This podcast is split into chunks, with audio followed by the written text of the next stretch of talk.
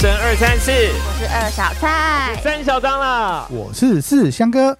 那经过上一集小杨的分享呢，这一集我们主要想要聊一下现在正在做的事情，就是想要让大家对于山林学习的过程更加了解。我们一样来个快问快答。来个快问快答，一定要快问快答。还有啊这样哦对吼，第一题，你控还是？可能 山水画还是泼墨画？哎，山水好了，喜欢输出还是喜欢输入？嗯，好好主意耶，喜欢输出，喜欢输出对。嗯，我有有感受得到。喜欢焦山还是喜欢百越？嗯，喜欢百越喜欢百越。讨厌水蛭还是讨厌恙虫？水蛭，水水蛭为什么？为什么因为么？恙虫很少，水蛭很多，哦，而且我被水蛭咬到会肿起来，可能有一点蟹足肿吧，所以只要被咬到，我就是两只手会就是一只特别大，然后一只一只就是普通的 size，哇，超痛苦的。那喜欢兽人还是碎石坡？碎石坡，嗯真的假的？他碎石坡就无脑走啊，那受冷就你会遇到你遇到断冷就完蛋了，哦，对啊。装备重是耐寒还是耐用？耐用，因为台湾没那么冷。国外爬山跟台湾爬山，你的感受上有哪些差异吗？差异很大欸，我不知道国外有没有类似台湾的这种探勘路线，它只有就是呃比较热门的、比较有商业行为的，就是热门路线，跟那个没什么在走，跟我们的百越有点像的那种冷门路线。但是真的到没有路的地方乱探这件事情，在国外到底合不合法、允不允许，我就不知道了。我所去的地方，因为我出国爬山经历老实说不多，从二零一八年我才真的第一次出国爬山，然后到一九年，然后就没有了，嗯，这两年的经验。疫疫情。对啊。那解封后的第一座想去哪？解封后，先去日本晃晃，补一些我干燥饭的那个呃酱料，对，那个很重要。都是在日本买的吗？呀我就被养坏了。台湾干燥饭目前我吃到台湾自己做的最好吃的是三满福，哦，它算是一个个人工作室的品牌。就是嗯，台湾本土最好吃是它，但是还是跟日本的有差距。应该说跟日本最好吃的干燥饭有差距，但是跟日本的尾西卖来台湾的那几排差距不大哦。对，所以其实台湾的技术蛮不错的哦。那所以你开始去国外的那个契机是什么？是九妹约你爬山 还是什么？没有没有，没有，九妹是在二零一八年底认识的。我开始去国外爬山是二零一八年初，第一次是日本，嗯，我就是去雪训，所以你雪训是在日本，不是嗯在台湾？嗯，在日本训，对，那个雪质跟台湾真的差很多，有那种细细的粉雪，那温度够低，呃，气候够干才有。台湾的雪虽然也可以细细的，可是没有那么的粉，就那个真的粉到你有动，它就全部这样子飘进去，很讨厌。对，然后那个零下最低吧，我记得山屋外面温度计冻到零下十六度，我哇靠，要死掉了。所以你那时候是一个人去，还是有跟台湾的朋友一起去？然后哎，就是台湾团去雪训，日本哦、我以为是日本当地的 No。no no！我搞你讲，雪训这个东西只有台湾在玩，欧美国家你就直接去就好了，谁跟你雪训？哦你就跟着你的前辈，你跟他屁股学就好，就跟我们在学普通爬山一模一样。哦，台湾呢，我们根本没有雪地环境啊，所以除非真的开一堂课来，然后就是呃这样密集的教你，否则你根本没有那个机会跟着前辈的屁股学好。嗯对，那也当然就是也有就是呃不少就是教练他也是这样跟着前辈屁股学的，但是那终究是比较少数了。国外可能是训练你冰攀或过冰河裂隙之类的东西，对，但是整个雪地的技巧，但是你在前往雪地的时候自己就会练到。那台湾是连这一套都把它包进课程里面教你，学过雪训或者你有在国外跟雪相处过之后，你才比较会走雪地。对，不然雪地其实它有还蛮多需要注意的地方的。随便举个例子，冰爪跟冰斧它都是凶器啊。你如果没有上过雪训，或者你根本没有跟雪相处过，你直接拿这些东西上山，请问你会安全吗？它本身就会伤害你了。那一次二零一八年一月那个雪训，哇，之惨！我从登山口出发没多久，右脚冰爪勾到左脚冰爪的绑带，然后两脚并在一起，然后整个人往前倒。我胸前一定挂的是相机。镜头自动，我看过，啪，然后我的镜头断掉了。翻。着吗？翻着，然后它勾到。对啊，就是脚上冰爪，你的重心也会变高，所以有有一种踩高跷的感觉。如果你不是走在厚雪上面的话，哦，就 砰，然后镜头就断了，全部的全部人都傻眼，哈哈哈，才走两步而已耶，两步。对，所以你你确定你没有学训过，或者你根本没有雪地经验，你为了检查合格，你就带着冰爪、冰斧上山吗？对，你这样子真的有安全性吗？对，就是学不学训这件事情是在呃怎么讲？它在于你有没有对自己安全负责而已，而不是拿给别人看的，那跟别人更没有关系。导致为什么在开放山林以后，整个台湾这种对学弟的管控就直接放弃了？不是放弃啊，直接就是取消了。对，为什么？因为那个怎么讲？你你检查你你都检查你有没有带这些而已啊，你有检查他有没有认真学学训吗？甚至台湾还出现三天土训团，为了赚钱，完全就是一切都不顾了。三天雪训跟三天土训，三天雪训叫什么？第一万到三六九走一整天就饱，第一兔三六九到那个呃雪山主峰训一训回三六九，可是中间你要走一段黑森林那一段。嗯，很远，对啊，那你剩几个小时可以练？那第三天下山，他一样发一张照给你，然后国家公园根本没有能力，或者他根本没有一个标准说雪地的证照需要有怎么样怎么样的时数，怎么样怎么样的训练，没有，这三天的也是照，然后满满一个礼拜的也是照。那请问这样子形式主义对安全有有帮助吗？一点帮助都没有，而且你变成人家练财工具，所以就取消了。本来台湾有呃雪季的时候限定要学训证书才能上山的制度，本来就是一个国际笑话。那好在废除了，我们才没有继续当笑话。就有些都是见雪就倒团，所以三六九在水季的时候就比较好抽。雪季，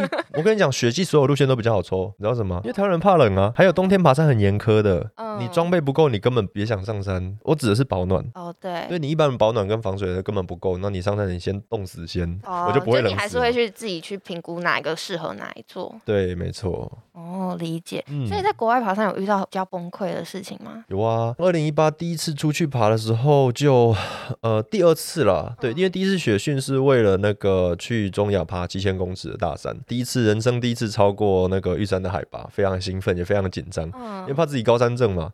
啊，对，那要怎么 那个高度测试？现在台湾可以去合欢山，那国外的那种没有没得测试没。得测试。大家就会说啊，那你第一次就可能先去个什么西藏啦，或者是什么阿尔卑斯之类的，或者去 E EBC，EBC 也算一种测试啊，因为它根本也可以不上山头，路路线又长，沿路全部都是山屋，对，然后这样去测自己高的爬环境，你再开始去爬那些高山。我不是，我是第一次就直接去爬那个七千的，应该发现期待，一方面又很紧张，紧张说我会不会因为高山症撤退什么？因为那个时候二零一八年算是我怎么讲当登山向导一年，那当然当登山向导之前呢，也没有累积什么钱，因为我所有的钱几乎都在退伍的那一刻花光光了。我跑去北欧玩了二十四天，就是说他人生存款。对真的很随心所欲的人生。我我觉得啦，只要任何一个人他在社会上要过得自由或者是随心所欲的话，那前提是你家不需要你的帮忙。嗯你嗯，只要有这个满足这个条件，你就已经是社会上的既得利益者，你就没有立场再去说什么哦，我白手起家啊，还是我都靠自己啊？嗯没有，你家不需要你来帮忙，就是你已经得到很大的帮忙了。对，对，你要有这个自觉。那我还蛮有这个自觉的啦。应该说，过去小时候可能没有意识到，但是大概工作几年之后才发现这个事情。对，那也这也是一种算阶级复制吧。因为当你有家累的时候，在你年轻的时候有家累，代表你很难有机会去发展纯粹真正属于自己的事情。你会被经济追着跑，你的思维、你的目光就只能专注在短期内能够大量赚钱的东西，你不可能去放长线，这就是造成一种落差。那是我人生最穷的，就是一段时间。又说哈喽。但你但你又愿意去做这个 八战，万呢、对啊，出去就是花了我八万，而且还好有像百越他们这几个朋友的支持，我装备没花到什么钱。哦，他们借吗？哎、没有装备，我还是花了三四万，所以总共花了十几万，就为了去爬那一座山。所以有一种啊对自己来说一定要成功的那种期待，嗯对，或者那个目标，然后就搞得压力很大，啊因为没有人像我这样第一次就去七千的啦。然后身边周遭的前辈们也觉得这个行为十分不妥，对，他就一直劝退我说你，我觉得你不该这样子，你真的应该是先去一个四千五千尝试看看，对啊，可是我就一方面没钱，一方面又想短时间内证明自己的能力，因为在那个时代跟现在的大家对八千想象有点像，就是你只要有去国外排做六七千的，你回来就是已经有大大的那种水准，一般人完全不会去看到，那它是不是商业化的，早就被欧美人士当做后花园玩的大山，如果是的话，基本上难度是不高的。嗯，对，除了那个气候跟环境的苦难以外，基本上路线本身是没有技术难度的，你只要能走路就可以上去。但是你要愿意走啊，那个走起来很痛苦哦。我跟你讲，那个地里的一步跟那个海拔的一步跟哦我们平常一步很不一样。嗯对，对，超级不一样。那我那个时候就直接去了嘛。对，那被周到一一众就是传统三社出身的前辈劝退，只有一个人劝进我，那个人现在在干城张家，快登顶了，叫阿果。你刚刚那个在回讯息的那个对对对，，没有回信息，我留言加油这样子。对，因为就是阿果，他觉得你要想要去冒冒什么险，只要你有跟对人，不要跟丢，对，你爱怎么尝试就可以啊，对啊。那你又没有说你去七千，就是短一就七千了，你是也是三四五六这样子你可以选择要不要继续往前。对啊，不 OK 就退就好了，为什么不能新手就越级打怪？当然可以越级打怪，越级打怪成长最快。对啊，很棒啊。可是前提是你新手越级打怪的时候，不可以自己越级打怪，要有一个条件。对，很多人都把这句话简化，是新手不可以自己越级打怪，但是新手非常欢迎跟着老手的屁股去越级打怪，然后要么就撤退，要么就成功。嗯，对，看看你是哪一个这样子。非常务实。所以你那个时候会是因为他们劝退你，但是你还是去做这件事。不是，这还没到崩溃的 part。崩溃的地方是那个时候，因为我从来没出过国爬山，对，那我有在二零一八爬过几次台湾有雪的山，第一次实战这种高海拔，然后第一次去国外爬这么久的山，然后跟着两位前辈去，对，那我在台湾基本上在普通的队伍里面都算体能非常好的那个，直到我去了那趟才发现其实我很弱，对，就蛮崩溃。我跟的两位姐妹，她在台湾的体能那在当时算是一等一的，在欧都那他们呃有办那个八千米训练营嘛，嗯对他那个时候很红，八千米同学会，然后就是有那个办比赛，自家上学组嘛，嗯，那个台湾最快，那个那个时代跟这个时代不一样了，完全不一样。这个时代那个越野跑越野跑好手满地，那个时候根本还没有，可能有但是不知名，对，嗯或者他没有出现在公领域把你把。那个前情提要不说的很好。那个时候，那个全台湾最强的叫阿果，然后嗯第二名、第三名就是我那两个前辈，哦而且他们是负重上去哦，那 个速度非常之快。然后这两个，各的吧，就是你那个时候我们那时候都是各背各的啊，也没有请那个背工。嗯，对，没有请协作，装备全部自己来，然后全部自自助这样子，然后买一些基地服务，That's all。叫雪巴吗？如果是在国外，没有没有，雪巴是专指尼泊尔高山的那个民族。哦，是尼泊尔的，哦所以，对但我们去爬的是中亚，是吉尔吉斯，所以没有雪巴，就是那边的人，然后是讲俄文的，我们也不知道他是俄国的哪一区。哦，了对，对，他们都讲俄文啊。嗯，对，那总之呢，就是他们俩太强，都可以背自己等重，在台湾是可以背等重的那个重量在爬山 的那个等级。对，然后我的话大概就是超过我的一半再多一点，差不多了。对，所以这个体能有很大的落差。所以当在走的时候，那呃他们就把我拉爆，我自己要跟硬跟他们说，他们一直叫我慢慢走，我就是硬硬会跟。对，人就有这种很奇怪的本能你。不跟怎么？那他们会等我，哦，他们会愿意等你，可是我自己就不小心会跟，那你懂我意思吗？就是新手就是没有注意速度，老手拉爆，就是他会不小心跑去跟老手的脚程。对，对，那我就爆了。对，然后爆了之后休息几天之后，我本来在台湾刚刚好的感冒就复发，那时候在海拔四千三，但身体状况一直就不好，还是带着一点点的感冒。对，然后继续往上爬。你被拉爆，然后你休息几天，还是继续往上，爆还是会休息，还会恢复的。在基地营我们就休两天。短时间就这样子回复。对啊，因为就是拉爆只是一种体能状态的叙述了，就是真的超得很累啊，有点耗竭了这样子。嗯往上爬的过程中，我发现我真的追不上他们两个的脚步。对，然后我就只能当那个第一个人，因为第一个人你可以就是控制速度。对，那呃，反正上去之后，后来因为我的那个舌头受伤，被自己的那个补牙掉的地方刮到，人体在大概五千以上，你那个身体的伤口是不太会好的，它只会恶化。所以我过了两个晚上之后，我舌头伤口就一直恶化，对，然后到最后整面烂掉，好恶心的。然后后来我就吃不了东西，我就只能喝红豆汤，然后所以体能就一直下降。哦，我不敢讲，为什么？讲的文策啊。哦，就是到最后我终于受不了，他们也觉得奇怪，你怎么怪怪的？为什么讲话要大得多？你会装可爱，然后把舌头，然后把舌头伸出来，他们吓傻 哈。我撤撤，马上撤。你还是有跟他们讲，最后还是有大舌头被发现了，怎么能不讲？对啊，啊讲了之后我就啊好吧，然后他们就是呃隔天讲的隔天，他们就上去，我们已经放东西放到六千一了，对，嗯，然后六千一我也有上去，是那时候成为我当时人生最高海拔，对，然后六千一的帐篷收下来之后，当晚就马上抓着我下车了，我们测到一点钟才回到基地，我在那个半夜的那个漆黑大雪坡上面，就是看着他们两个头能在我前面，他们是走前面，我走最后一个，可是半夜撤退，没有就撤到半夜，不是半夜撤退。哦半夜因为那个时候记得，其实太阳下山很晚，九点半以后才下山，那个纬度很高，反正就很好玩了。就是在在雪坡上，我就觉得我好像一只柴犬，那个柴犬拉它拉不动，对不对？对，我就那个绳子一直会会会一直被拉，一直被拉，对，很可怜。过于写实，对不起。那身体身体状况不好，舌头又很痛，你就确定这一趟我一定上不去，我失败。在这样子巨大的这种失败的情绪当中，我才赫然想起来，也，在那种地方觉得醒悟了，醒悟什么呢？我为什么要去跟人家追求什么七八千米的极限挑战？那根本不是我爬山的初衷。我爬山的初衷又不是来秀给别人说我有多强，我有多厉害，我有多会挑战。我爬山初衷是什么？我写粉砖初衷是什么？就是要把我看到的感动带回来跟大家分享。没有了，就这么简单。对，所以我在那边领悟了我的角色跟我的初衷之后，我回来觉得就是整个人的那个状态怎么讲，面临了一个非常巨大的转折，转向原本我该在的地方。不然在那个之前，我一度误以为我的体能其实很强，可以当国外啦，什么挑战七八千米的好手啦，超强这样。对，但实际上并没有，只是一种对自己的误会。可是你后来还是会尝试雪地，你不会因为一次的那个你就因为这跟雪地没有关系啊。你想要透过挑战七八千来证明自己很强，这一个心态在我心中磨消了。哦我，我我就知道人外有人嘛，嗯我的位置大概在哪里，我的体能大概长什么样子。那我有要像他们两个那么认真训练自己的肉体，达到这个境界吗？我没有，我从小就不是为了这样子而运动的，我爬山也不是为了这样子的。对我就只是喜欢上山走走看看，对，所以我就放弃了这个挑战极限路，因为我没有那么喜欢训练体能啊，我就只是因为喜欢看东西，所以不小心训练了体能，就这样而已。对，所以其实你问我平常有什么特别训练，其实没有，我都在爬山而已，就是很很普通的爬山、爬山再爬，就是让身体一直保持游动的状态。那这边我想问，因为你刚刚讲到你是因为大舌头被发现，然后而且你中间也一直在隐忍，到底要怎么分辨是合理的挑战还是越级打怪？有什么可以建议给家，就是撤退的勇气？撤退的勇气有，嗯，撤退不容易，没有呢，撤退不容易，是当你有得失心的时候撤退不容易。那你没有得失心的时候，随时都可以撤退。就像我拍到猫头鹰，我马上撤退了。我说哦，我这趟已经满足了，我不管了，我要回家。哦，对，就是哦，太爽了！我觉得遇到那一只以后，你那这种惊喜，你会就是让你在接下来路途当中就一直在注意非路况的东西，你知道这里有这个，然后你就会一直看书上，一直看书上，哎，我不能跌倒怎么办？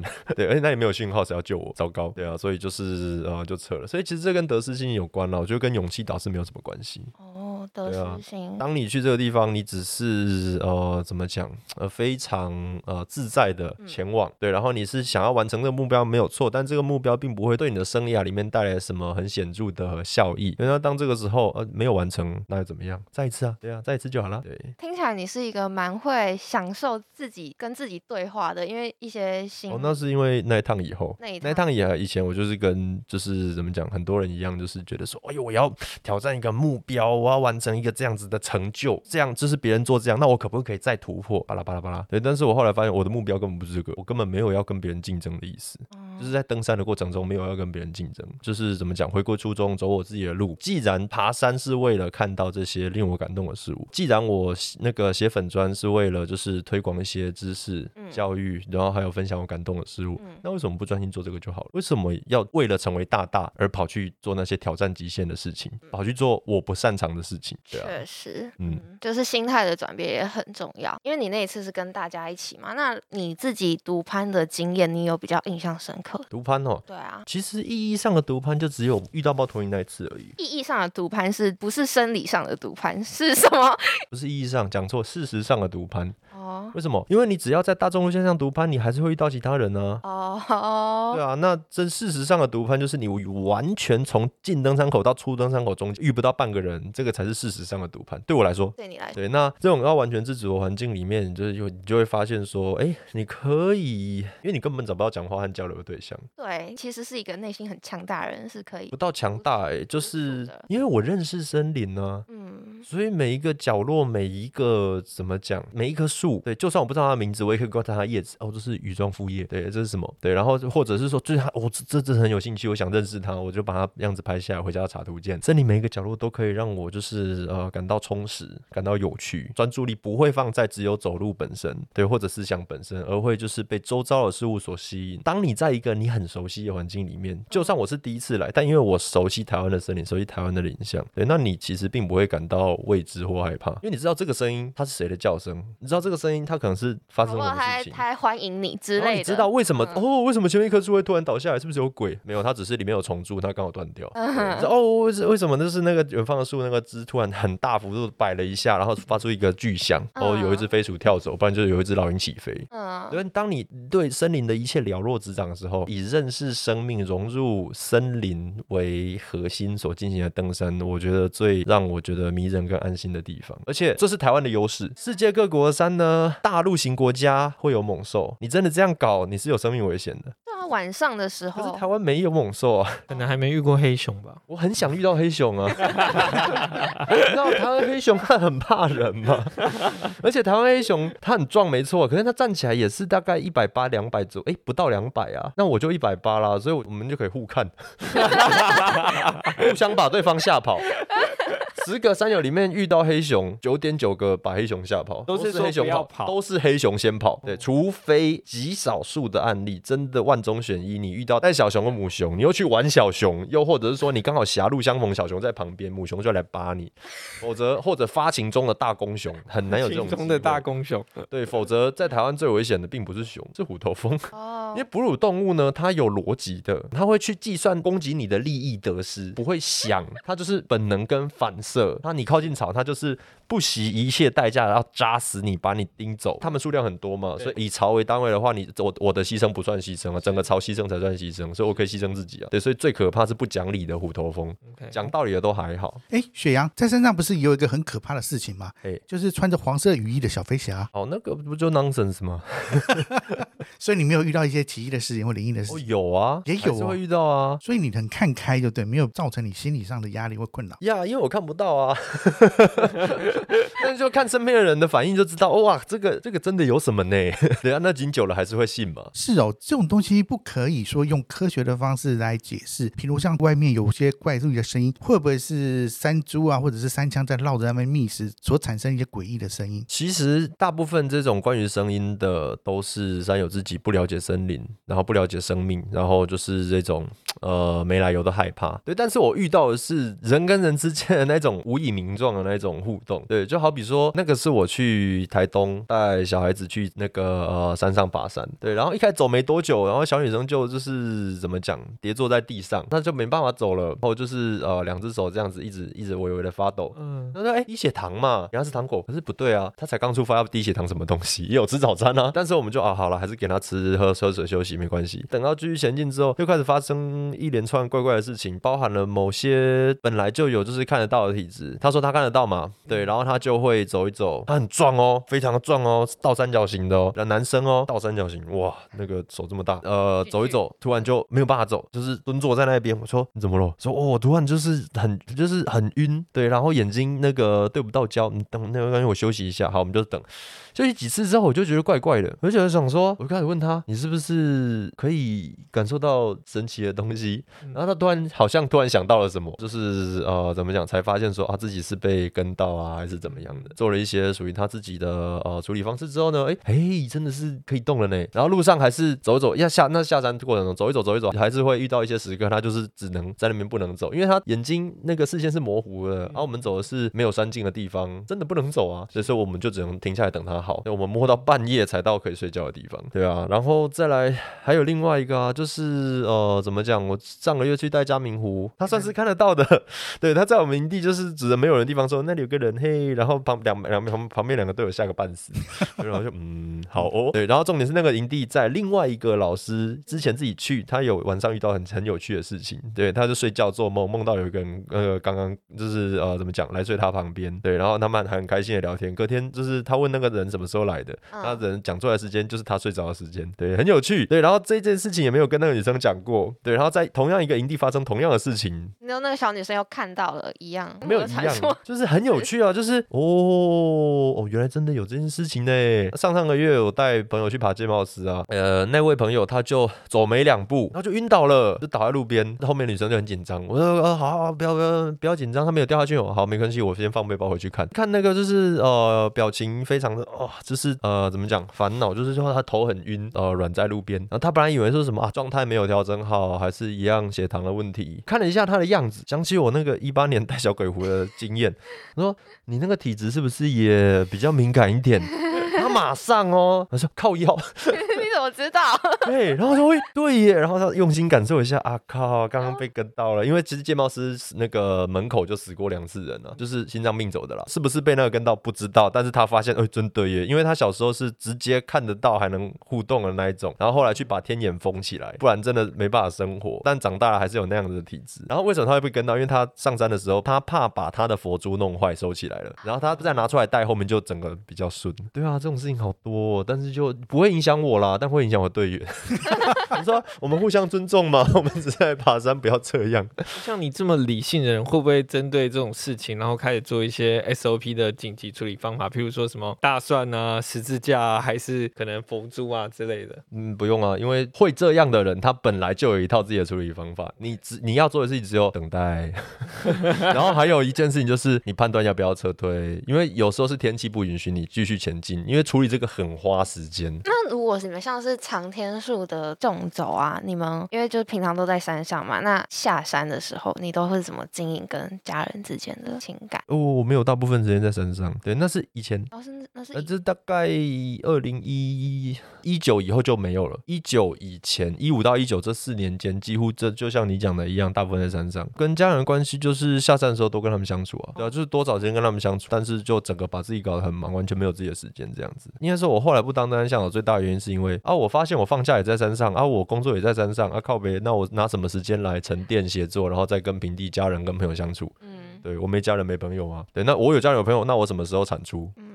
对那我干嘛当单向导？我可不可以做一些其他的工作，让我有更多的时间来沉淀、跟思考，还有输出？这也是我毅然决然不做登山向导的理由之一了。而且做登山向导，老实说啦，对我而言就是一个我还蛮尊敬他们的，因为我觉得是一种很乏味的工作要。一你直一刷再你刷，生活对一刷再刷，你生活很健康没有错啦，但是你永远都在刷那几个商业化大众路线，我就觉得了无新意啊。那不刷那些商业化的路线，你自己有比较自己一刷再刷的山吗？基本上没有，因为光是新的我就规划不完了，呃，不是新的，就是光是想去的路线就已经排不完了。我以为大部分你都去过。大部分的百越我都去过，中央山脉高山地区我差不多去完了，嗯，但是终极山区域真的超大的，去不完啦。这种长天数的纵走，你们要提前去藏食物吗？还是有有 style 最近完成的那个李启斌，他就没有藏食物啊，全部自己背，那是极致轻量化的那个玩法师。对，他是大师，他轻量化到十四天十三公斤而已，全部哦，全部十三公斤哦？超猛的。十三公斤，然后而且你要跑哦，用跑的、哦、跑十四天，然后只有十三公斤啊，因为他本身是那个某间能量棒那创办人，对，所以说他就吃一堆他们家的能量棒，也，算是也算实验产品了。但我本身是很不喜欢吃能量棒，所以我没有就是呃想要用这种 style 爬山。那我想知道雪阳，你也是一个高山摄影师嘛？对，多年的经验有没有给我们这些菜鸟或怎样说入门高山摄影的话，需要准备些什么？准备什么？体力啊，就是体力、器材方面没有吗？因为你要背相机啊，然后你要走得动啊。如果你体能不好，你根本不用想摄影，因为你整天忙着走就饱了。你刚才摄影最重要的就是体能，你把自己超爆之后，你也没有余裕去思考你的构图啊，然后光线啊什么，你也没有精力去观察。器材的部分，基本上我是觉得各家相机都可以啊，就是只要一台能调参数的相机，我觉得就是就就 OK。所以是单眼相机跟类单相机，或者是一般的相机都可以咯。嗯，对，应该说建议是类单以上啦。对，类单是不可换镜头的相机，单眼的话就是可以换镜头的。那镜头的焦段，你有比较推荐的吗？镜头焦段的话，就是一般最泛用的二四一零五这这这一种焦段，基本上就够用了。就全吃的就对了。就全吃了。那如果你真的想要那种超广角啦，什么大银河、大光圈，那就真的是要到十六、那个十五三五之类的东西，又或者是说你要拍长焦，又是另外一颗镜头。那一般人也不可能背那么多镜上山，对，所以说就做中间值这样。那雪阳有在山上拍过银河的经验吗？银河蛮多的呀，在哪里？对，只哪里要有天空？就会有银河我。有看过，我你要说什么时候？什么时候？对，不是在哪里？好，来，你要拍银河，你上山，你上山申请日子你要看，你要朔的时候，就是初一前后，哦，前三天后三天，这七天有机会拍银河，其他的话，因为月亮出来了，你也不用拍了，哦对你用哦，看的就饱了，这样子。但是只要是那个时间申请，你上山都看得到吗？没有，你要没有云呢、哦，天气好，对，然后还有你要季节有对啊高，度的那个高度越高越好，越越高山空气越干净，越干净你看到银河越壮丽。嗯然后还有季节要对啊，因为季节不对，银河升起来时间叫白天。其实不只要看那个每个月的几号，初一前后三天，再来天气也好，那再来你还要有那个呃季节的认识，就是哦，那银河几点升起来，大概哦。要先还是要做功课。再来还有一个地形条件也要，南边有展望，银河在南边，星轨在北边，银河在南边。你要知道你你这次爬的那个山会不会刚好看到那个面相？对，应该说它南边有没有就是南边有天空的地方，只要有就有机会。对，但是你要初一前后三天去，对，就是拍拍出来最完整。然后随着离初一越远，那个拍出来银河会越糊，因为越亮越亮。那拍了这么多年，你觉得哪座山你拍的最漂亮呢？你拍的最漂亮，不是说它漂不漂亮哦，因为一般看到的大概就是大坝跟玉山嘛。你说拍那种 IP 等级的照片，当然这两座山最多。那这两张这两座山我有很多就是很棒的照片。但如果说某一座山的话，我目前最喜欢的三月的那个照片还是南湖中央间这一带吧。对对对，也很久没去了，一年多没去了，原因是人真的太多了。现在的南湖应该是菜市场，哎、对，快两年没去了，哎，是前年二零二零七月去的，像学阳，你算是在山上工作的人吗？算是在山上工作的人吗？一半吧，对，因为我现在也不带团啦，然后讲课也是为了节省大家时间，就是以室内课为主。那所以说，真的到野外都是我自己的时间，也不是工作。但是我自己的时间带回来的东西又可以成为工作元素，所以有点复杂。那在这么多年的山上工作，也看到一些事故跟事件，甚至于罹难的人，有能力之余，你也会参加搜救或抢救。那个其实只有一次而已，对，就是哈伦那一次去支援，剩下比较多的是呃，怎么讲，嗯，给一些建议啦，对，或者是说家属来咨询啦之类的，就是可能帮点小忙这样子。通常啦，你要能够这样随时出动去搜救很困难，尤其像我们这种自由工作者，我们没有请假的那个权利耶，因为所有 case 都排好了，你要怎么突然错开去搜救？像最近我朋友他在山上罹难，然后我是在湖里，他罹难地点在水里南边。嗯，对啊，我左左转就可以过去参加搜救啦。嗯，但是我那天早上出发接到消息之后，我在国六，因为理当左转嘛。可是我问题是下午两点在台北有一个课程要讲，对，那怎么办？那个时候只是知道失踪，不知道是什么情况，对，所以也不可能说推掉课程说，哎，一定救得活，马上去支援。你去寻找的是一片未知，对吧？所以其实当你成为一个自由工作者之后，你反而不自由了。你可以预排很久以后的自由，没有错，但是你没有短时间内的自由，因为你的行程都是卡好的。其实像面对这样的议题，应该是你稍微把自己放在文字工作者，所以你会用文字的力量去替这些在山上工作的人去做更多的努力。嗯，看最近可能大部分你都是花在这个部分，像是不管是登山教育或者是登山的公共议题，什么样的契机让你会开始想做这件事？是因为自己参与之后，觉得这些事情是有必要去改变，所以你就投身往那个地方一直去研究，然后去找到自己可以去发挥的方式来去做改变。这应该也是你参加就是呃新闻所的原因之一吧？这样讲好了，一开始会做这件事情，单纯就是纯粹没有人在做。没有人在做，然后政府那时候二零一六一七又对登山非常的不友善，是整个舆论就一直把那个三月领域压着打。那我就觉得说，这记者写的又不是事实，然后酸酸民也什么都不懂。但是呃，怎么讲，我就不爽啊，就想去赞他，就这么单纯而已。就是写了一堆东西出来，就是是做事实的查核也好啦，澄清也好啦。那当然中间有一些出错部分，对，不过就也慢慢的把一些关注这些议题的人给凝聚起来。是对，所谓凝聚就是有就是追踪我的粉砖，大家都知道这里有一个地方，他长期在写这些评论，那他爬山经验又够丰富，写出来的东西是基于自己所看到的。那有没有觉得，就是其实被关注的越大，责任就会越大，对然后会开始去了解，甚至去认识能够处理这些事件的人，然后去了解他们的作业流程是怎么做执行没。有错，大概在二零一七一八以后，越来越常被找去开会，因为你在网络上骂嘛，然后政府机关其实都会有舆情观察这个位置，是他们都有这个东西，然后就是在网络上开骂骂久了，他们也知道你是谁，然后某有时候会议就会找你去，因为在会议上表现得体，你不是一个怎么讲大草包，是或者只会在那边骂在那边闹的话，他们之后、诶有需要，哎、还是会继续回头找你，哎、那这个时候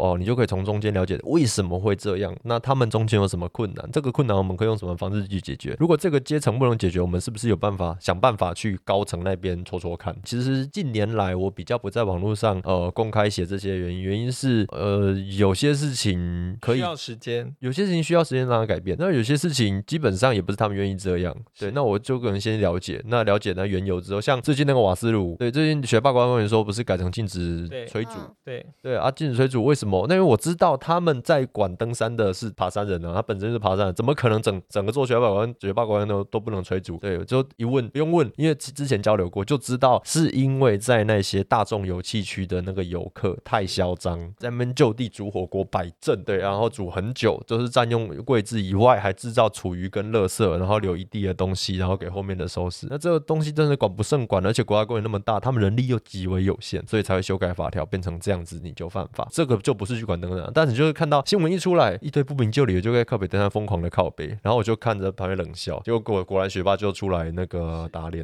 就是说哦，我们是要我们那个登山，你在登拿到入山证的那一刻，我们就许可你在步道上面就是指定位置组了，对，而不是说整个步道什么都那个呃禁止催组，不是这样子的。这样子听起来就有点变成是一开始其实是在挑战的人，对但其实到开始了解事情的真相跟可以被解决的方式之后，反而是变成在中间帮忙缓夹的那个人。其实我不太会还价，不太会我我要么不讲话，要么骂你，要么就是帮你拍手。对，因为没有什么好还价，做错就做错嘛。对，那做错之后我就骂骂骂，一定会骂。我在骂之前会跟你讲，我要骂你喽，嗯，不会让人家突然呃呃我怎么那个对，先给他一个预防针。那预防针之后，我不是只有骂呢，我还是说你可以怎么样怎么样怎么样。因为如果你只有骂的话啊，不然你来做。那如果我说哎可以怎么样怎么样，建议建议建议这样这样这样，哎，那他们是不是哎好像可以试试看咯？或者哎这样不行了，那样不行了，那到底怎么样不行了？大家来开会。因为我觉得这样比较有建设性多了。对，然后再加上我为什么出来写？因为没有人写，然后现在有人写了，就是城市三人他写的很好啊，那我会让他写就好了，我写在干嘛？对，尤其我们两个方向又一样，对我写出来的东西跟他写出来的东西，我们都在讲一样的诉求啊，那我们为什么要两个？对，那既然政府愿意听他的话，那他去就好了。我其实我对商业政策一直都是秉持一个态度，就是我没有期待你变成什么样子，但我有一个底线，你不要超过。对，所以当他们有需要来找我，我当然很乐意回馈。对，但是当他没有需要的时候，我就是你们爱怎么做那就怎么做，只要不要太离谱，我觉得都 OK。台湾可以有台湾 style，台湾不是全部都要跟欧美看齐，但是这个 style 不能侵犯人民的自由人权。对，这个是非常非常重要的事情。发现许阳是一个蛮正义的人。嗯正义的人其实就是说，你看到事情，你会对于他的不公不义，然后去花自己的心力，对然后去花很多时间。有时候可能有报酬，有时候可能没报酬。对但这感觉都是建立在你有很稳定的金钱收入之后，你有余力，然后可以在这方面做很多的发挥。那我冒昧的请教一下，所以您现在目前最主主要的 收入的地方是跟你的工作有相关吗？还是你在工作的哪一块类型是足以让你可以这样子一直为人民发声？其实不用了，只要你晚上抽得出三个小时，你就做做了这件事情。就是我想讲，因为说你你总是有时间追剧打手游啊，可是我是个不追剧不打手游的人，那我不就多很多时间出来了吗？那个就是我的手游，你懂我意思吗？按这个说法 这，个就是我的手你懂我。意思吗？你所以我说我的人生极度枯燥，反而我可能是整个三月网红里面最无聊的人，我没有任何娱乐，我这个就是我的娱乐。可是山上的大小事你都会知道啊。我就是看了，以前我会参加讨论，现在我是看而已。我说哦，然后去问问那些就是呃怎么讲漩涡中心人，哎，到底是什么情况？对，然后就了解这些东西。嗯，对，因为你刚刚有提到那个山难，就是救援这件事情，嗯，你真的不幸意外发生了，然后你身为带援的人或者是陪伴的人，要做哪些事情？要做哪些事情哦？首先第一个就是把照伤者照顾好、安抚好，对。然后第二个是你要知道哪里可以通讯，或者你有带通讯的器材跟山下通联，然后冷静的跟他说你们在哪里、什么状况、需要怎么样的资源。这样的就是跟那个伤患讲干话，讲到直升机来。讲干话讲到你不讲干话，哎、漫漫长夜很无聊，你知道吗？应该说很煎熬了，不是很无聊。尤其如果他受的伤是那种会让他不能动的伤你，要比他冷静，然后跟他。但是，而且应该说，你要有一个呃非常彻底的认知，就是说，反正你现在什么都不能做，你不如让他过得快乐一点。对，因为你该做的都做完以后，其他就是听天由命。那既然听天由命了，那我们为什么那么消沉？既然我们身处自然，那就顺其自然吧。听了那些对谈当中，发现你有几个好像有原住民的口音，然后研究了一下，好像你的那个论文好像硕士论文也是要讲有关于布隆族单社群的故事，是吗？呃，对，没错。学阳，你对原住民好像有一些特别的感情或感觉。特别的感情或感觉哦，那基本上这件事情是我认识了马远他们这些单社群的青年之后才比较有感觉，因为就是真的实际认识，真的成为双向的朋友，就是偶然遇到，然后说，哎、我们是以后就是朋友啦，这种是不一样的。那我们一起相处了现在至少十几个晚上之后，那就会明白他们整个文化对，是怎么去运作的，然后会了解说，哦，他们对于自己传统文化的期待，然后对于自己本身族群的认同，这个其实基本上，呃，这种源于台湾土地的生活方式，然后还有属于我们自己的这种文化特质与内涵。对，我是觉得非常的迷人了，因为你知道，他们从祖先辈开始就百年来这样子跟山林互动生活，他每一个仪式，每一个那个呃怎么讲禁忌，都有它的为什么跟它的那个你之后做了以后会发生怎么样的事情，还有他是为了什么样的期待，对，然后才出现了这个所谓动作，我就觉得这是一件拥有属于自己的文化。对，我觉得是能够在这个世界化潮流中认清自己，然后站稳脚步一个非常重要的基石。否则，我们生活在这个所有元素几乎都来自欧美的世界里面，我们又要怎么保持自己的形状呢？就像，你在山上应该遇到很多卑公啊，或者我们这种向导，他们很多做了，哦，现在成为高山协作了。对对对他们好像很多都是布隆族的，跟他们相处之后，有没有发现他们的文化有什么精神是我们应该要尊重？因为我们平地人好像对他们以前有很多的误解嘛。呃，误解真的是非常多。对，那尊重的第一步，首先就是不要预设任何原住民内建爬山这件事情，没有什么东西是应该的。假如他们被抽离了那个环境，他们不会才是应该的。如果他们跟我们一样生活在都市里面或出生在都市里面，你会说啊，原住民你是不是很会唱歌？对，你是不是是不是很会什么很会什么？这个其实还蛮冒犯的，老实说，就是好比外国人看到说，哎，你怎么没有穿那个唐装？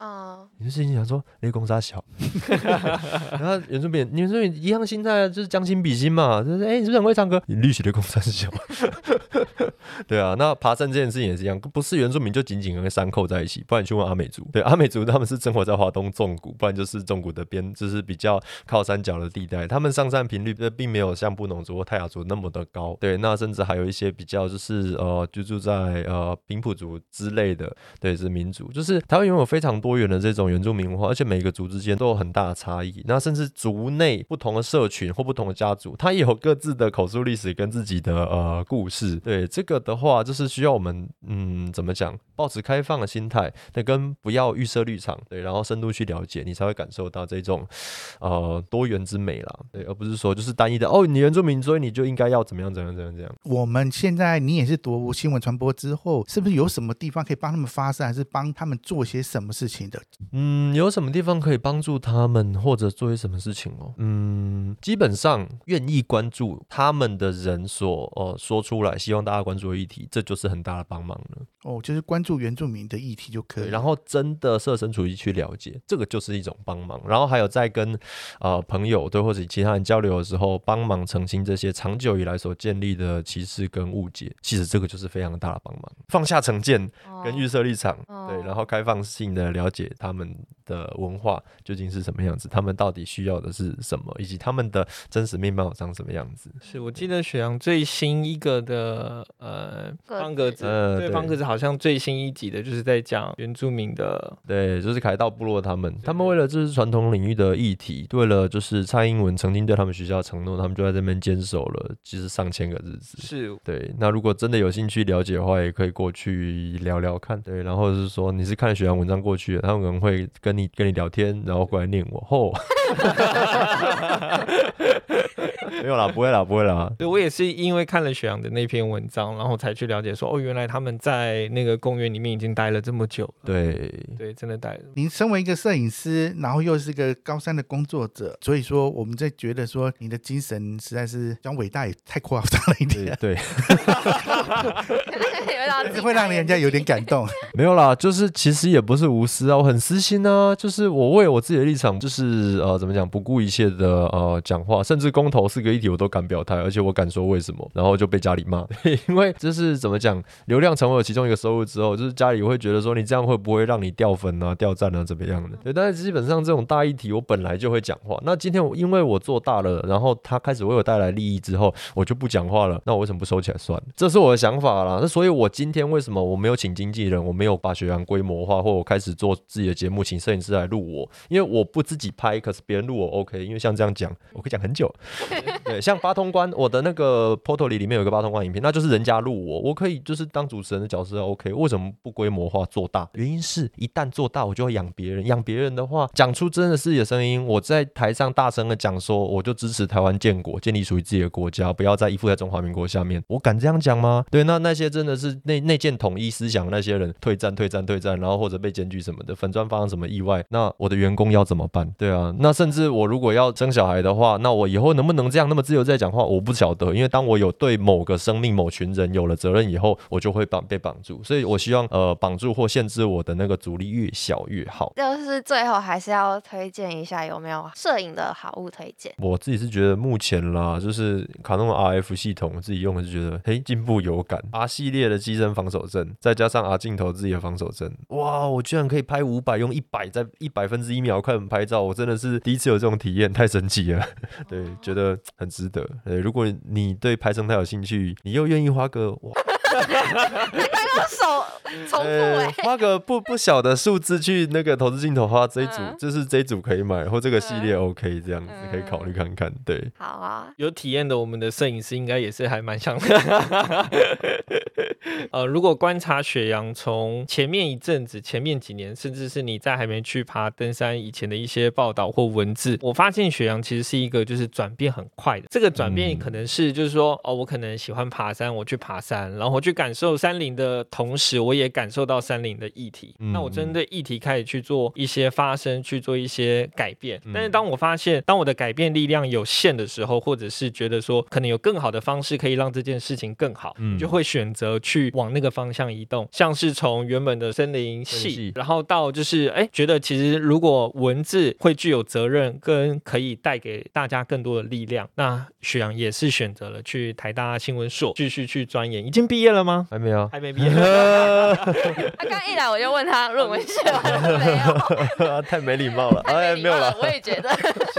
是。呃，前阵子雪阳还是在当山上的工作者，有去帮忙做向导。嗯其实帮忙做向导，可能可以带给预计想登山的人都可以得到很棒的知识。可是发现这样的力量其实有点速度还是有点太慢。如果可以用其他的方式让这件事情可以传播的更远，像是可能是透过文字，透过是一些山林教育，甚至是呃各个学校的山林课程。因为我也有听到雪阳也有，甚至也有到台东或者是去其他地方去跟大家分享这些山林的知识。对，包含我们很荣幸的今天也邀请雪阳来到我们 小频道，就是跟我们去分享一些山林的知识。那我觉得雪阳的转变跟进化其实真的非常的厉害，而且我有一个想法一直让我听到那个词汇，就是我一直记得的，就叫做去核心化。嗯哼，我不把所有的资料就是只投注在一个世界，譬如说 Facebook，哦对，譬，如说 IG，然后譬如说可能 YT，就是我会将我所能传导的东西去各式放在每一个可以被曝光、可以被露出的地方，让更多的受众去了解这样的事情，那就不会被单一的可能是人物或事件给绑架住，对就不会被框列住。嗯对我那时候听到的时候，我其实是觉得说，哇，这个的转变确实是会让我觉得雪阳是真的有在思考的。登山这件事就不是只是用用手跟脚还有体力而已，还会用很多的脑袋跟思考，可以让整个登山环境怎么样变得更好。嗯这是我觉得我们很很有意义，可以让邀请到雪阳来跟我们分享最大的精髓。哇，没讲我都不好意思。其实就很很单纯的在倡议自己觉得呃重要或者那个希望守护的事情而已，就就这么简单。当然，我们也期待就是雪阳未来的转变，因为我们看到雪阳一直在变，那说不定未来可能有更多可能是资源或想法，可以都带给我们更多的感受。那如果未来也有爬山的机会的话，刚刚我们问不出口的问题就是说，如果可以的话，我们也是想当小跟班啦。哎、可以啊，等我毕业了比较悠闲，能够看在那个 玩乐路线的时候，嗯，对我，们经验不多，大概就两三座百越而已，这样子，对对对。对，所以我所以我说，等我毕业后比较闲，可以开就是悠闲路线的时候是，哎是欢迎一起。就是非常感谢许阳的到来，为我们今天带给很多一些不管是食物上、心灵上，甚至是一些呃怪力万神，让我们不是怪力乱神，分享很多山里面的故事给大家。嗯那就搞不好会在山上遇到雪阳，就可以记。都是有机会哦，那你不一定认得出来哦。那我们就下周见喽。我们今天就谢谢雪阳，谢谢。大家，啊谢谢你们。下次见了，我们下周见了，拜拜。拜。